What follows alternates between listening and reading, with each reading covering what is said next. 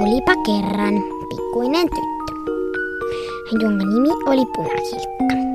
Punahilkka oli pieni tyttö, joka käytti sellaista punaista hilkkaa, eli lakkia. Eräänä päivänä hänen piti viedä isoäidilleen leipää ja viiniä. Keskellä matkaa siitä tulee susihukka vastaan. Mihinkäs sinä, tyttö, kulta oot menossa? Mä menen mun isolla äidin luokse viemään mehua ja leipää. No joo, mä voin vaikka saattaa. Ei tartti, kyllä minä sinne itsekin. Okei, sanoo susi ja hyppää puskaa. Punahilkka jatkaa matkaa. Sillä välin susi on jo hiipinyt sen edellä. Hyvä menee sinne taloon ja niillä se isoäidin toki kokonaisena. Koska se susi on jo ahne possu ja se voi hirveän nälkä. Ei se muistanut pureskella. Ja sitten se, se meni isoäidin vuotelle makaamaan. Se pani sen myssyn päähänsä ja meni vähän nukkumaan siihen. Tai vaan pötkyttämään. No sitten Punahilkka saapuu sinne talolle, missä susi onkin jo pukenut isoäidin vaatteet päälle. Ja on siellä sängyssä. Nyt hän koputti oveen. Kuka siellä? Minä täällä, pikkuinen Punahilkka. Miksi sinulla on noin suuret silmät? Jotta näkisin sinut paremmin. Soit, miksi sinulla on niin isot kolpat? Jotta voisin kuulla sinut paremmin. Entäs, miksi sinulla on noin suuri nenä? Että haistaisin sinut paremmin. Mutta miksikäs sinulla on noin suuri suu? No mieti, että mä voisin syödä sut! Vaa! Sitten saapui metsästäjä paikalle. Hän näki suden, joka oli rikollinen. Hän ampui suden pam pam. Sitten hän teki vatsaleikkauksen ja kaivoi Punahilkan ja sen isoäidin sieltä mahasta ja sudesta tehtiin turkis, sen pituinen se.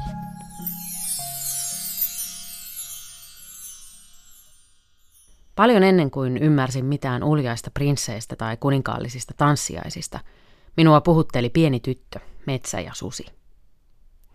Metsä oli synkkä ja salaperäinen, susi oli pelottava, mutta samalla oudon kiehtova. Pieneen tyttöön punaisessa hilkassaan oli helppo samaistua. Millaista se olisi, jos joutuisi yksin metsään, ihan ilman äitiä ja isää? Millaista se olisi, jos joku ihan outo tulisi juttelemaan? Millaista se olisi, jos näkisi ihan oikean suden? Ensimmäisen kerran punapukuinen tyttö ja susi kohtasivat keskiajalla, kertoo folkloristiikan emeritaprofessori Satu Apo.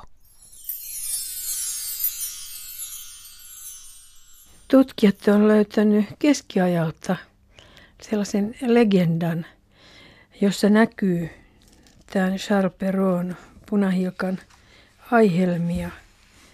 Noin äh, vuonna tuhat niin, äh, ilmestyi tai valmistui sellainen kirja, joka oli tarkoitettu luostarikoulujen käyttöön. Oppikirjan nimi oli Rikkauksilla lastattu laiva. Fecunda Ratis. Ja sen oli kirjoittanut katedraalikoulun opettaja Egbert de Liege. Ja siellä oli neljätoista säkeen mittainen legendaruno, jonka nimi oli, tai on, Sudenpentujen kynsistä pelastunut pikkutyttö, Puella alupelliservaata. Ja se kertoo tytöstä, joka oli saanut kastelahjaksi niin punaisen villamekon kummisedältään. Kerran kun viisivuotias tyttö oli aamukävelyllä, susiemo sieppaa hänet ja vie hänet suden pesään, jossa on monta poikasta. Mutta ihmeiden ihmen eivät kuitenkaan syö tyttöä, vaan nuolevat hänen kasvojaan. Ja tyttö sanoo pennuille: "Kiellän teitä, hiirulaiset, repimästä tätä mekkoa, jonka sain kummiltani." Sitten tämä runon kirjoittaja selittää lukijalle: "Jumala, joka on luonut petoeläimet, tyynnytti niiden villin luonnon." Ja tämä on tulkittu sillä tavoin, että tämä legenda korosti kasteen eli pyhän sakramentin merkitystä, että se suojeli pikkulapsia, kun ne oli virallisesti kastettu. Ja viitta, joka oli punainen, niin saattaa olla yhteydessä helluntaihin. Tämä runoilija mainitsi, että tyttö oli kastettu helluntaina. Sen liturginen väri oli tuohon aikaan ja noilla seuduin niin punainen. Helluntaihan on tämä pyhän hengen vuodattamisen juhla, mistä tulee nämä tulenkarvaset liekit opetuslasten pään päälle. No sitten näitä samoja, siis punaiseen puettu pikkutyttö, joka joutuu sitten suden kynsiin, niin nehän näkyy sitten tässä Punahilkka-sadussa. Ja mun oletus vanhana folkloristina on se, että tämä legenda, kun se oli vielä ihan tämmöinen kirjattu, niin se saattoi elää monta sataa vuotta sen tuhatluvun jälkeen, ja sitten siitä kansankarttusassa suussa kehitettiin kaiken maailman parodioita ja väännelmiä, niin kuin kansankertojien tapa on. Ja yksi näistä sitten oli se meille tuttu Punahilkka.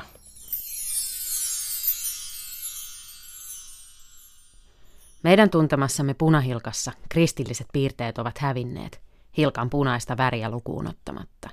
Joo, koska nämä parodiat oli sitten tietysti vähän niin kuin inversioita, että siinä käännettiin asiat. Että Punahilkkasadun susi ei todellakaan tyytynyt nuolemaan, eikä, eikä Jumala hillinnyt sen villeyttä, vaan Perraultin sadussa se hotkaisi pikkutytön, ensiksi mummon ja sitten tytön. Puna-asuinen tyttö ja susi pysyvät poissa kirjallisista lähteistä kuusisataa vuotta, kunnes Ranskassa vuonna tuhatkuusisataayhdeksänkymmentäseitsemän hovikirjailija Charles Perrault liittää Punahilkan osaksi Hanhiemon satuja kokoelmaansa. Perraultin versiossa uskonnollinen paatos jää menneisyyteen. Sadusta tulee humoristinen ja kaksimielisesti vihjaileva. Se juoni on, on sitten tämä, tämä meille tuttu, että pieni ja kaunis maalaistyttö on saanut isoäidiltään sievän punaisen hilkan. Mutta isoäiti sairastuu ja punahilkan äiti pyytää tytärtään viemään mummolle sitten herkullisen leivonnaisen ja pienen purkin voita.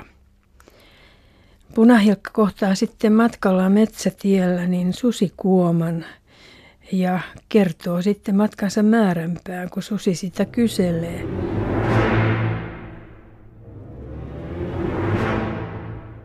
Susi kysyi, minne hän oli matkalla. Lapsi parka, joka ei tietänyt, että oli vaarallista pysähtyä kuuntelemaan suden puheita, vastasi.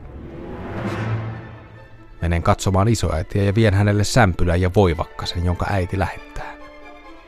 Asuuko hän kaukanakin, kysyi susi. Asuu kyllä, sanoi pieni punahilkka. Toisella puolen myllyä, joka näkyy tuolla, tuolla ihan kaukana, kylän ensimmäisen talon luona. Hyvä on, sanoi susi. Minäkin menen katsomaan häntä. Minä lähden tätä tietä ja sinä tuota. Ja sittenpä saamme nähdä, kuka ehtii ensimmäisenä. Charles Perraultin Hanhiemon satuja on suomentanut Tyyni Haapanen Talvikoski. Niin nälkäinen susi ajattelee, että haa, tästä, tämähän on lupaava tilanne. Ja se neuvoo tytölle pitkän tien ja juoksee itse lyhintä tietä mummon mökille. Ja valehtelee ovella olevansa punahilkka ja saa oven auki ja hyppää isoäidin kimppuun ja hotkaisee hänet. No sitten punahilkka tulee ovelle ja susi, joka on paneutunut sinne mummon sänkyyn, antaa avaamisohjeet karhealla äänellä. Siinä vaiheessa punahilkka pelästyy, mutta sitten hän päättelee, että, että mummollahan on flunssa. Siksi mummon ääni on tuollainen. Kop, kop. Kuka siellä? Pieni punahilkka kuuli suden karkean äänen ja säikähti ensin, mutta sitten hän arveli, että isoäidin ääni oli painuksissa ja vastasi. Oma tyttönne täällä on, pieni punahilkka, ja minä tuon teille sämpylän ja voivakkasen, jotka äiti lähettää. Susi vastasi vähän pehmentäen ääntään. Vedä salpaa, niin säppi aukeaa. Pieni punahilkka veti salpaa ja ovi aukeni. Nähdessään hänen astuvan sisään susi piiloutui peiton alle ja sanoi: "Pane leipä ja voivakkanen pöydälle ja tule tänne vuoteeseen minun viereeni." Sitten seuraa vähän kaksimielinen kohtaus. Susi pyytää pikkutyttöä riisuutumaan ja asettumaan vierelleen sänkyyn. No tätä ei ole ollut ehkä niissä versioissa, joita mä oon lapsena lukenut. Joo, ja sitten Susi, sillä on korkeintaan mummon yömysty päässä, että siellä alaston Susi makailee siellä peiton alla ja se saa viereensä tämän alastaman pikkutytön. Ja pikkutyttö ihmettelee, että miten sinulla mummo on noin vahvat käsivarret, jotta voin syleillä sinua paremmin, vastaa Susi. Jalkoja, jotta voisin juosta nopeammin. Korvia, jotta voin kuulla sinut tarkemmin. Silmiä, jotta näkisin sinut selvemmin. Sekä hampaita, jotta voisin syödä sinut.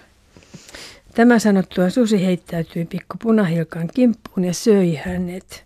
Piste. Peron satu loppuu tylysti tähän. Ei minkäänlaista katarsista tarjolla. On vain kylläinen Susi ja pienen tytön päättynyt elämä. Voin vain kuvitella sen hämmentyneen hiljaisuuden, joka lastenkamareissa syntyy Peron version kertomisen jälkeen. Ensin hiljaisuus ja sitten loputon kysymysten tulva. Uni ei tule ennen aamua. Todella huono iltasatu. Mutta ilmeisesti Perolla on sadulle toisenlainen funktio. Käsikirjoituksesta sadun jälkeen löytyi pieni yllätys. Käsikirjoitukseen Perrault oli merkinnyt tämän sadun esittämisohjeet. Ja ne onkin kiinnostavat, nimittäin niistä pystytään päättelemään, että nyt me ollaan harvinaisen herkun äärellä. Eli me päästään näkemään, minkälaista oli suullinen kansankerronta ja suullinen Punahilkka tuhatkuusisataaluvun lopulla. Nimittäin Perrault kirjoitti, että kun tullaan tämän sadun loppuun, niin kertoja karjaisee kovalla äänellä suden viimeisen repliikin, jotta voin syödä sinut. Ja kertoja silloin samalla näyttelee sutta ja suuntaa tämän karjasunsa pahaamistamattomalle lapselle, joka ei ole kuullut tätä satua. Ja lapsiparka säikähtää oikein perusteellisesti. Eli folkloristi tunnistaa genren heti. Tämä on niin sanottu säikäytyskertomus. Ja tämä toimii ainoastaan suullisesti. Ja sen takia se on näin, näin lyhyt, että kun se, sen t- tarkoitus oli, että ollaan porukalla ja kerrotaan vähän kauheita juttuja. Ja sitten tulee, sit joukossa on joitakin, jotka ei ole kuullut ennen Punahilkkaa, niin hahaa, niin ne pelästytetään kunnolla. Peron kerrontaohje on jäänyt useilta tutkijoilta huomaamatta, mutta Satu Apo tunnisti sen heti. Samantapaisia säikäytyskertomuksia on kerrottu ainakin vielä tuhatyhdeksänsataakuusikymmentäluvun suomalaisessa lastenperinteessä, ja kai niitä lapset kertovat edelleen. Näitä kertomuksia on kerätty ja julkaistu folkloristi Lea Virtasen toimesta tutkimuksessa Antti Pantti Pakana. Ja mulla, mulla on tässä yksi esimerkki siitä. Eli tämä Virtasen muistiinpanema säikäytyskertomus oli sellainen, että joukko tyttöjä kertoo toisilleen tarinoita. Ja ensimmäiseksi on vuorossa Pirkko. Ja hän esittää tällaista, että eräs mies kävelee yöllä tien poikki. Kun kirkon kello lyö kaksitoista, mies kuulee äänen, joka sanoo: "Jos astut askeleenkaan eteenpäin, tapahtuu sinulle kummia ensi yönä", kun kello oli jo kaksitoista. Seuraavana yönä kello löi kaksitoista ja mies kuuli äänen: "Nyt minä olen sinun pihallasi, nyt astun sinun kynnyksellesi, nyt minä aukaisen sinun makuuhuoneesi oven, ja nyt minä olen sinun sänkysi vieressä, ja nyt minä isken." Pirkko rääkäisi tämän sanan isken, ja koko tyttölauma säikähti, ja siinä sitten pelättiin ja tutistiin vähän aikaa. Paula, joka oli pienin, sanoi: "Jos se tulee nytkin." Eli ihan sama idea kuin tässä Perraultin Punahilkassa.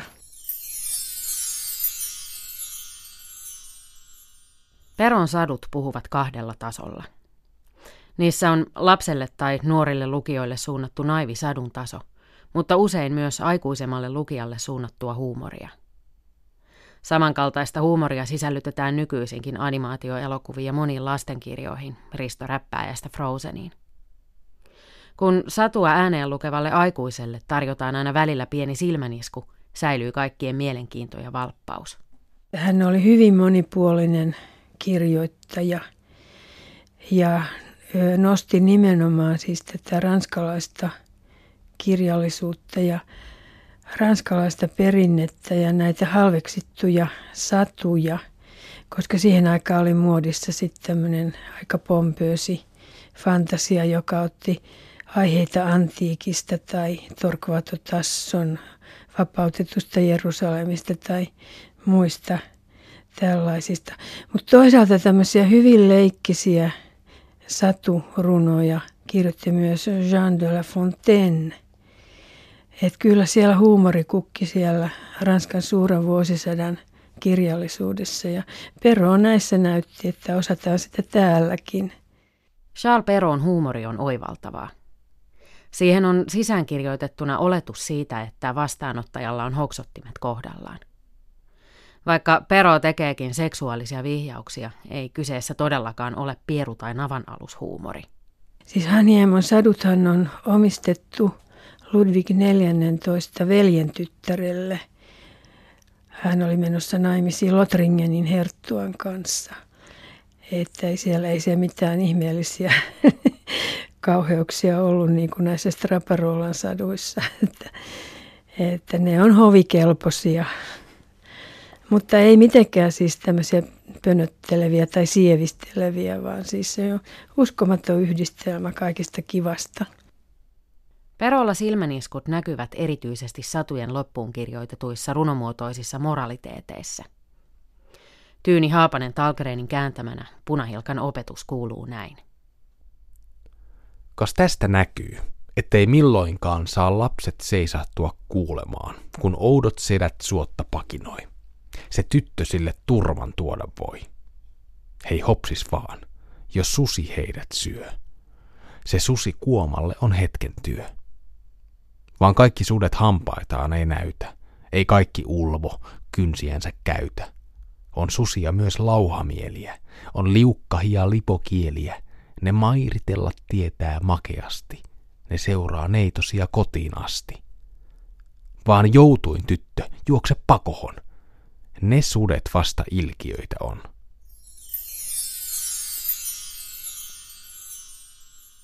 Ei saa seisahtua kuulemaan, kun oudot sedät pakinoi.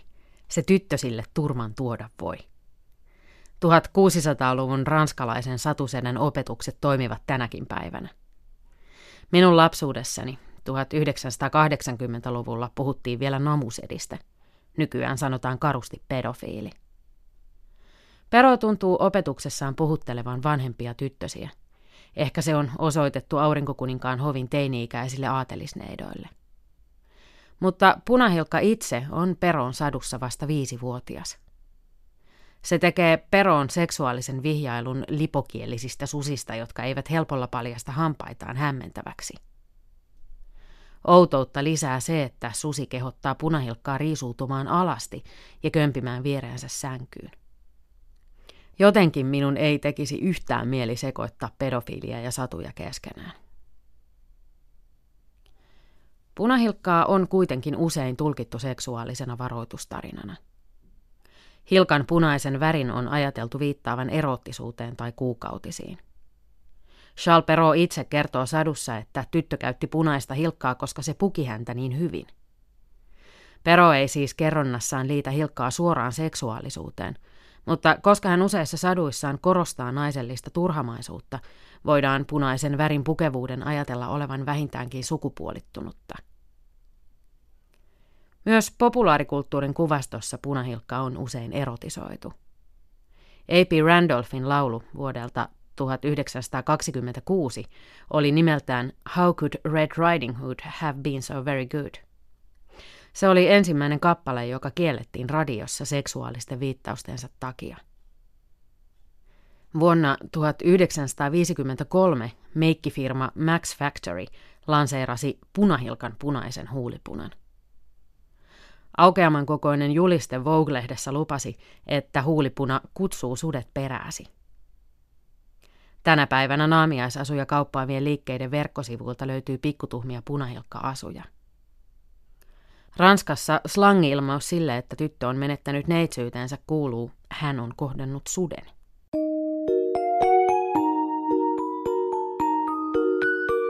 Psykoanalyysinurkka. Punahilkan piilotajunta on ylitöissä.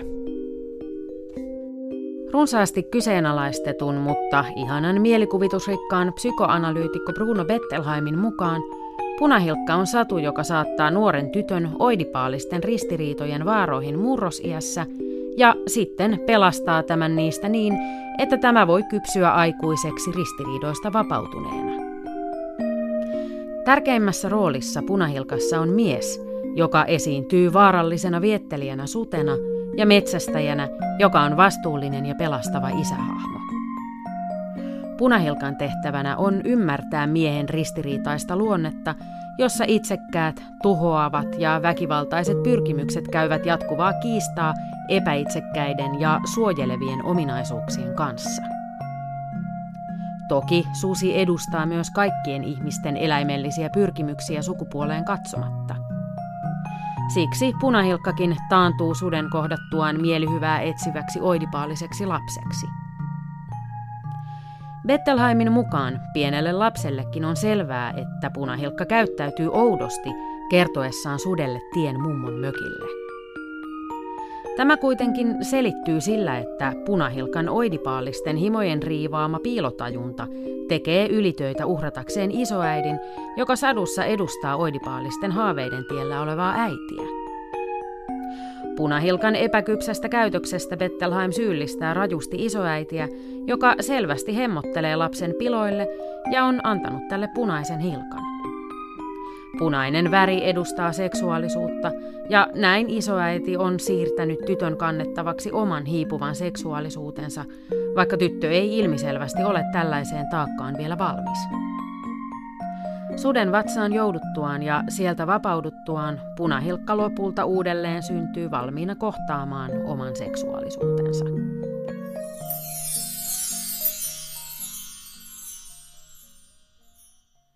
Kansan kertomat versiot punahilkasta ovat ottaneet seksuaalisuudesta kaiken irti. Satujen tutkija Jack Zipes kertoo kahdeksantoistasadan luvun ranskalaisesta versiosta, jossa punahilkka itse on aktiivinen toimija ja susi jonkinlainen ihmissusi. Tyttö hämää sutta järjestämällä hukkakuomalle striptease-esityksen ja päätyy lopulta suden kanssa samaan vuoteeseen. Pakoon punahilkka pääsee huijaamalla sutta. Hän kertoo sudelle, että nyt olisi tarve päästä asioille pihan perälle. Susi päästää tytön, mutta solmii köyden tämän jalkaan. Ulkona nokkela neitokainen irrottaa köyden, solmii sen puuhun ja luikkii tiehensä. Jack Zipesillä on punahilkasta omat hieman erikoiset tulkintaansa. Hänen mukaansa satu on miehinen raiskausfantasia, joka vieläpä syyllistää uhria raiskauksesta. Zipesiä kiinnostaa se, että punahilkan kirjallisissa versioissa tyttö on hemmoteltu. Lapsen turhamaisuus näkyy siinä, kuinka hän pukeutuu punaiseen, ja typeryys siinä, että hän jää juttelemaan vieraalle ja ajautuu tämän myötä raiskauksen uhriksi. Jos pelastus saapuu, se saapuu miehisen metsästäjän muodossa. Zipes kysyy, ehkä ihan aiheellisestikin, miksi punahilkan uhriluonne on vakiintuneempi esitystapa kuin kansanperinteessä näkyvä aktiivinen ja itsestään huolta pitävän nuoren naisen rooli. Satu Apo ei Zipesin raiskausfantasioista innostu. Koska tietää, että ei siinä kuitenkaan, se ei voi johtaa mihinkään, kun on, on susi ja viisivuotias pikkutyttö sängyssä, niin mihinkään sopimattomuuksiin, että se loppuu siihen, että susi sen syö. Se on, se on julmaa, mutta se on epäseksuaalista. Että sä et lähde mukaan näihin tulkintoihin, jossa se syöminen katsotaan symboliseksi raiskaukseksi? No enpä, en, en, en lähtisi. No, susien pelottavin piirre, että ne syövät lihaa. Se ei ole mitään oraalista seksiä.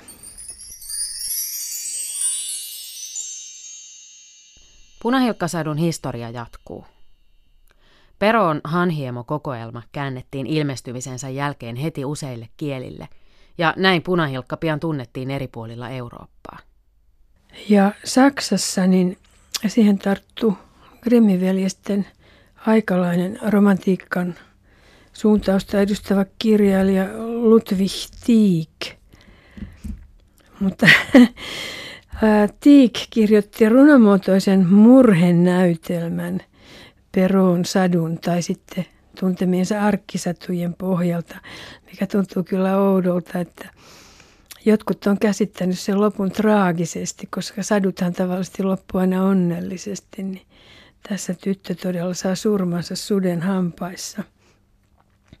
Tässä Tiikin draaman lopussa niin metsästäjä kyllä tappaa sen suden, mutta ei enää pysty pelastamaan Punahilkkaa. Punahilkasta on jäänyt vain pelkkä käsivarsi. Voi kauhea. Mutta voi olla tässäkin jo huumoria. Mä en ole sitä alkutekstiä lukenut, mutta se on voinut, voinut kirjoittaa tämän tragedian vähän kieliposkessa. Ja sitten tutkijat väittää, että vasta Grimmit sitten laati tähän satuun tämän onnellisen lopun.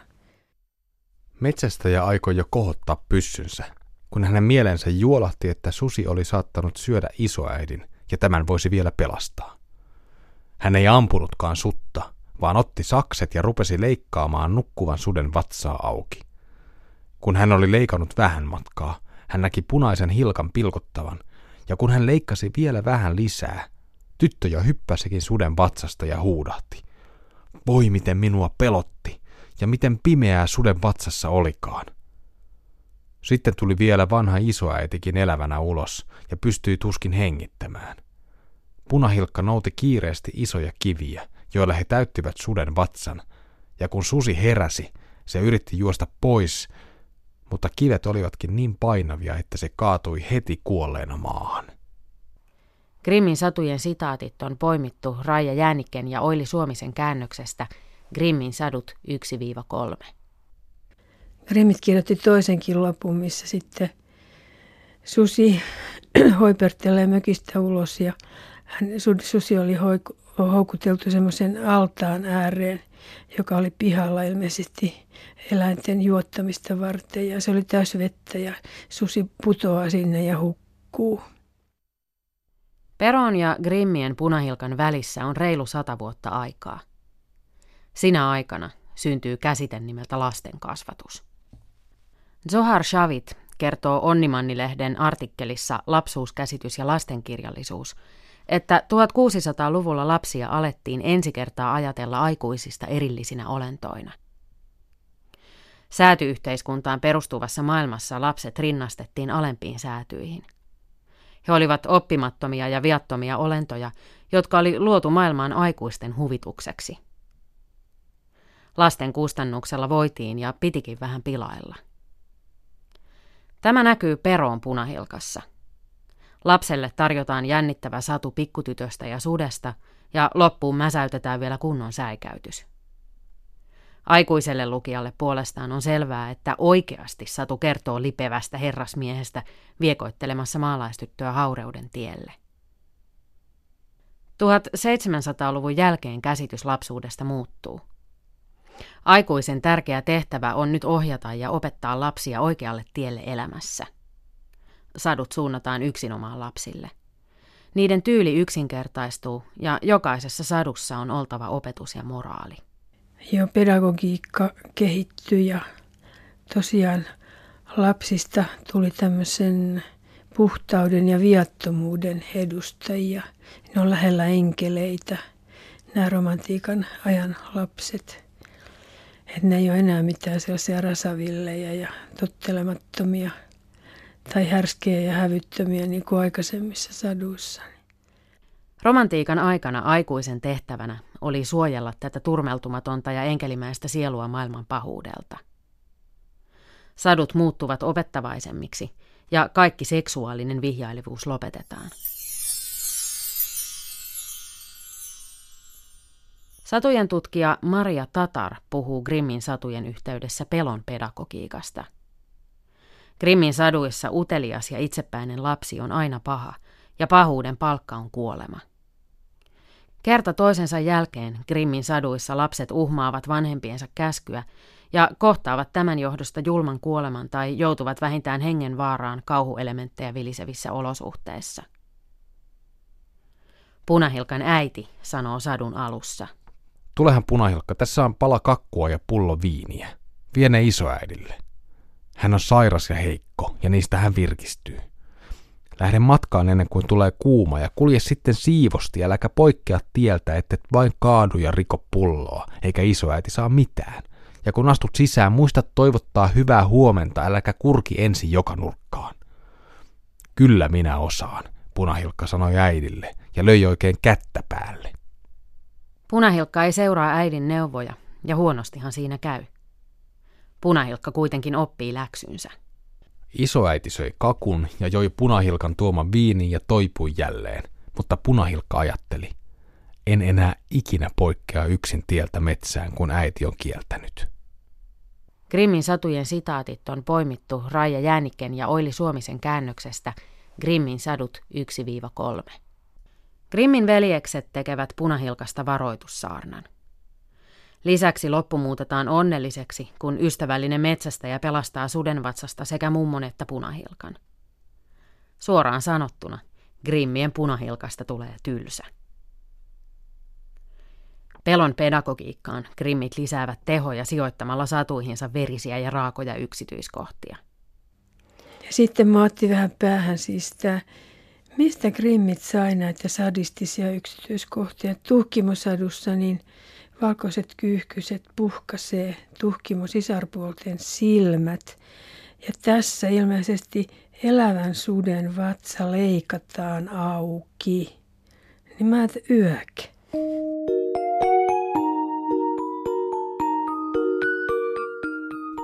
Satu klisee. Tottelematon lapsi on paha.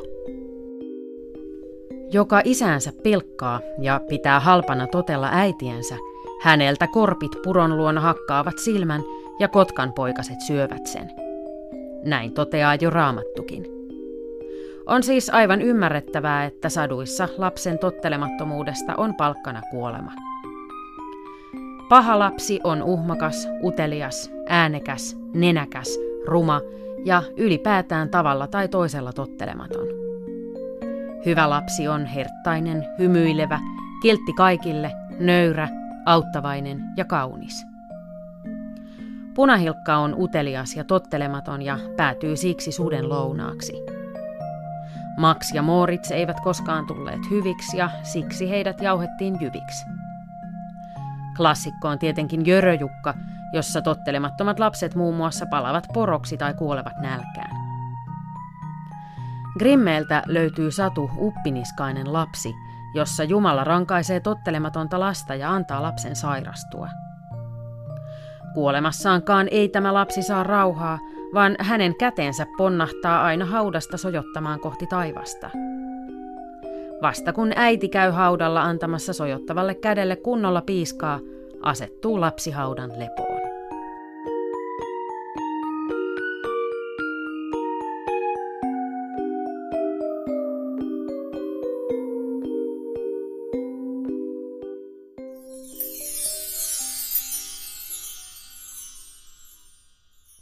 Varoittavat lapsi- ja susitarinat ovat olleet erittäin suosittuja kansanperinteessä, myös Suomessa. Hyvin monilta paik- paikkakunnilta Suomesta on saatu semmoinen tarina, että, että pikkutyttö menee pihalle ilmeisesti asioilleen. Ja silloin susi tulee sitten, on jo vähän hämärää ja nappaa hänet mukaansa. Ja kauhistunut talonväki sitten katsoo portaalta ja ikkunasta, miten susi raahaa sitä pikkutyttöä kohti metsänrajaa. Ja sitten metsänrajasta kuuluu pieni ääni. Älä pulje koivaa. Ja sen jälkeen sitten tyttö, pikkutytöstä ei mitään kuultukaan. Eli tämä on just tämmöinen varoitustarina, että, että sudet saattaa tulla pihapiiriin ja ne... Niillä maistuu erittäin makeilta sitten just pikkulapset. Niin, tuossa nyt voi ajatella, että toi on varmaan ollut ihan käytännönkin syistä. Joo, todennäköisesti. Levitetty tarina tietyssä vaiheessa. Joo, susipelko ja susivihahan oli ihan, ihan tota yleistä. Ja yksi syy oli se, se että kesäsin niin karja tietyillä Suomenkin alueilla niin laidunsi metsässä. Niin silloin oli ihan adekvaattia pelätä sitten petoja. Punahilkka-satua on vuosien varrella versioitu lukemattomia kertoja. Punahilkan eri versioita lukemalla voi hyvin päätellä, mikä aatteellinen virtaus on milläkin aikakaudella ollut muodissa. Grimmit tekivät tuhatkuusisataaluvun eroottisesti vihjailevasta säikäytyssadusta tottelevaisuuteen kehoittavan varoitussadun. Välillä Punahilkasta on jätetty kaikki väkivalta pois, kun isoäiti piiloutuu komeroon ja metsästäjä saapuu paikalle juuri ennen kuin susi hyökkää. Susikin ehtii laukata pakoon ilman sen kummempaa rangaistusta. yhdeksänkymmentäluvun Kaliforniassa Punahilkkaa paheksuttiin, koska tyttö kantoi korissaan mummolle viinipulloa. Poliittisesti korrekteja satuja parodioivissa internetversioissa Punahilkka tuomitaan ympäristörikoksesta, koska hän on tuhonnut luontoa poimimalla kukkia ja häirinnyt uhanalaisen lajin elinolosuhteita juttelemalla suden kanssa. Nyt Punahilkka on päässyt osaksi teineille ja nuorille aikuisille suunnattua pararomantiikan buumia. Tyypillisimmin genressä teinityttö rakastuu ihmissuteen, vampyyriin tai muuhun satumaiseen hahmoon. Genren edustajina voidaan pitää muodikkaita teiniyleisölle suunnattuja vanhojen satujen uudelleen filmatisointeja. Viime vuosien esimerkkejä aiheesta ovat Olipa kerran T V-sarja, Lumikki ja metsästäjä elokuva sekä elokuva Red Riding Hood.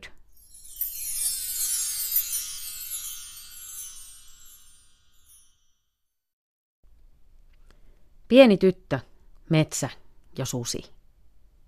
Ennen kaikkea susi.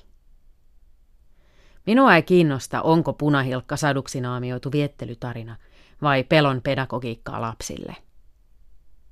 Minulle on täysin selvää, miksi Punahilkka-satu kuuluu tunnetuimpien satujen joukkoon. Se johtuu sudesta.